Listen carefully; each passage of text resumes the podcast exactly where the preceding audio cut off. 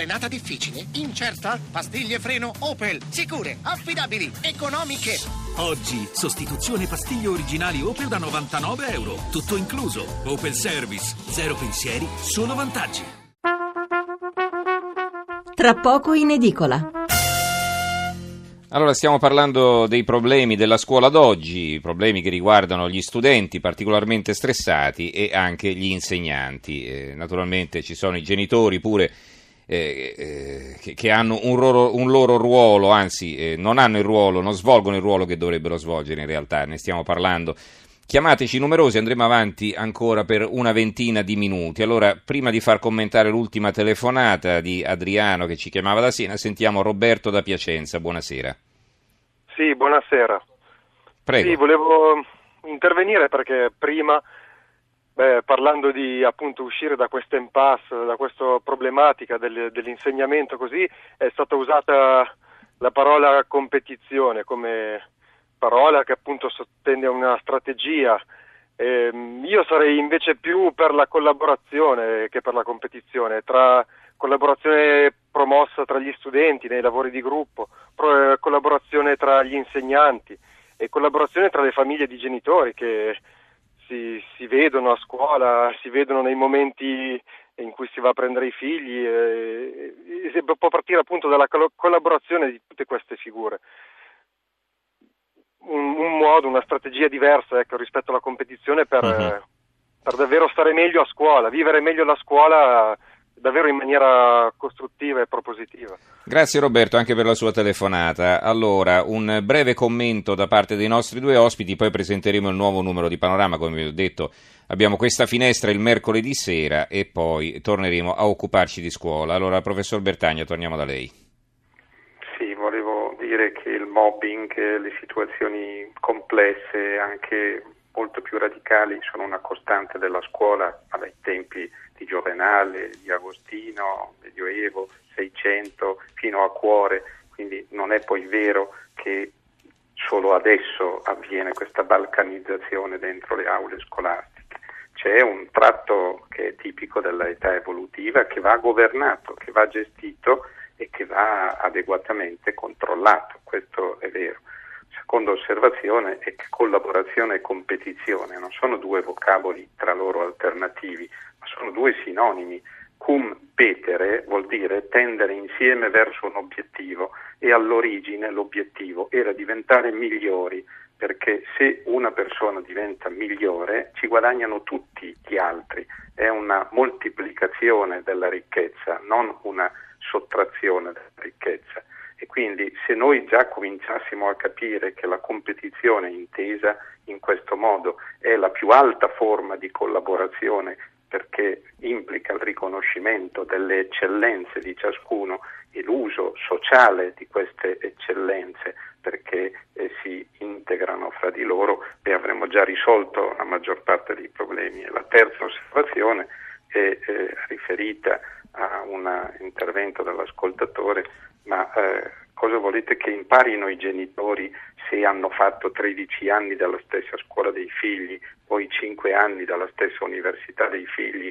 Avranno la tendenza a riprodurla e quindi il tentativo è proprio quello di rompere eh, e di farlo, questa, questa ripetizione, questa rivoluzione che è sempre un tornare su se stessi e di farlo proprio alla luce delle novità che eh, venivano evidenziate, mm-hmm. Novità sociali. E per ultimo non diamo un'immagine così patologica della scuola. La scuola è tuttora uno degli elementi, uno dei pochi elementi che riesce ad integrare eh, molte persone. È vero, anche questa ricerca dice che in Italia eh, non si riesce ad essere ottimali nella integrazione degli stranieri, però io vorrei anche dire gli stranieri che abbiamo noi e, e, anche in emergenza non è che siano comuni in tutta Europa e neanche nelle altre parti del mondo e soprattutto la formazione degli insegnanti perché questo adempimento sia effettivamente un'occasione di ricchezza per tutti e non di impoverimento non c'è, non esiste e quindi è come se dovessimo affrontare delle emergenze continue. Mm-hmm. Perciò credo che vada dato atto anche agli insegnanti e alla scuola nel suo complesso e ai ragazzi stessi eh, il riconoscimento di un ruolo notevole nel tenere ancora delle relazioni, dei legami che viceversa spesso fuori dalla scuola non vengono più nemmeno coltivati. Allora, dottor Lodo Rodoria, un intervento anche da parte sua e poi andiamo a presentare il nuovo numero di Panorama. Prego. Eh, sì, ehm, ci tengo a riprendere quanto diceva mh, Adriano Fontani, e cioè eh, la questione del dirigente. Purtroppo la formazione dei dirigenti scolastici non vede eh, nessun eh, capitolo che riguardi come contenuti ehm, le loro incombenze medico-legali. Faccio per dire in altre parole più semplici, eh, al dirigente eh, scolastico che è equiparato al datore di lavoro compete la tutela della salute sia dei docenti sia dell'altro personale scolastico eh, ed anche la tutela dell'incolumità dell'utenza. Ora questo è molto più importante per quelle che sono le scuole, eh, la scuola dell'infanzia o la scuola primaria. Ehm, ebbene, questo non viene assolutamente insegnato a loro, ehm, ai dirigenti. Io ricordo che nel eh, lontano 98 c'era un decreto ministeriale, il 382, che diceva che, è proprio emanato dallo stesso ministero, che diceva dobbiamo formare i dirigenti perché a loro volta eh, sappiano tutelare la salute e eh, applicare il testo unico che allora era il 626, oggi è il decreto 81 sulla tutela della salute dei lavoratori. Non è fatto assolutamente nulla e quindi quanto diceva Fontani è vero, la ricerca la presentai io, eh, diceva che solamente lo 0,7% dei dirigenti scolastici sapeva ricorrere all'accertamento medico, cioè utilizzare quello strumento che è di tutela della salute del lavoratore. Il lavoratore, io, io dirigente, sospetto che il, il lavoratore eh, stia male, non, non, stia, non, stia, bene, bene, lo manda al accertamento medico. Bene, meno dell'1% dei dirigenti scolastici italiani sa mm.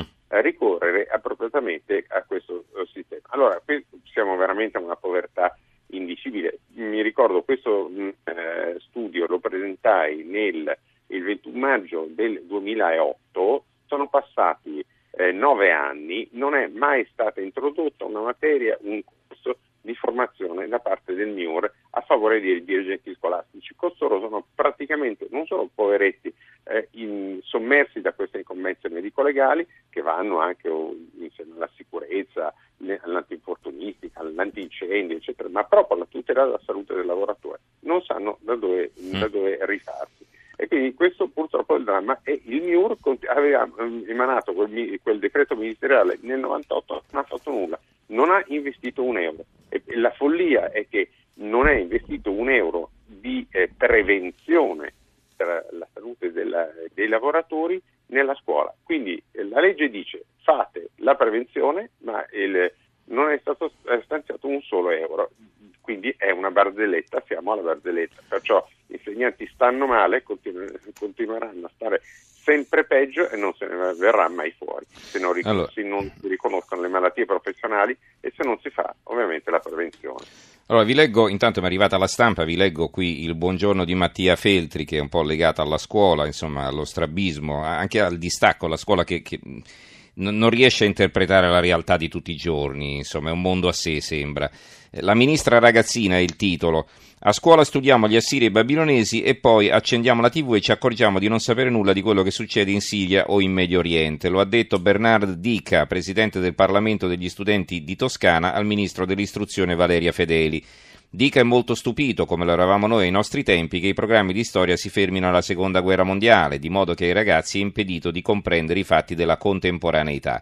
Un ministro avrebbe chiarito a Dica che la scuola non spiega ai ragazzi la contemporaneità, quello lo fanno tv e giornali e se non ci si fida di tv e giornali ci sono approfondimenti a migliaia su internet o addirittura nelle biblioteche e nelle librerie, ma piuttosto gli dà le basi necessarie per comprenderla.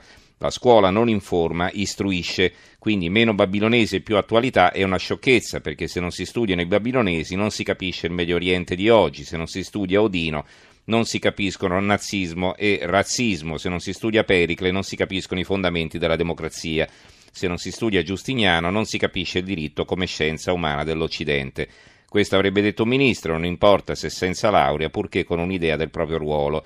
Invece Fedeli si è molto complimentata con Dica e ha promesso di interessarsi alla modifica dei programmi, meno babilonesi e più attualità, e che un ragazzo ha il diritto di essere un ragazzo, mentre un ministro ha il dovere di essere un ministro.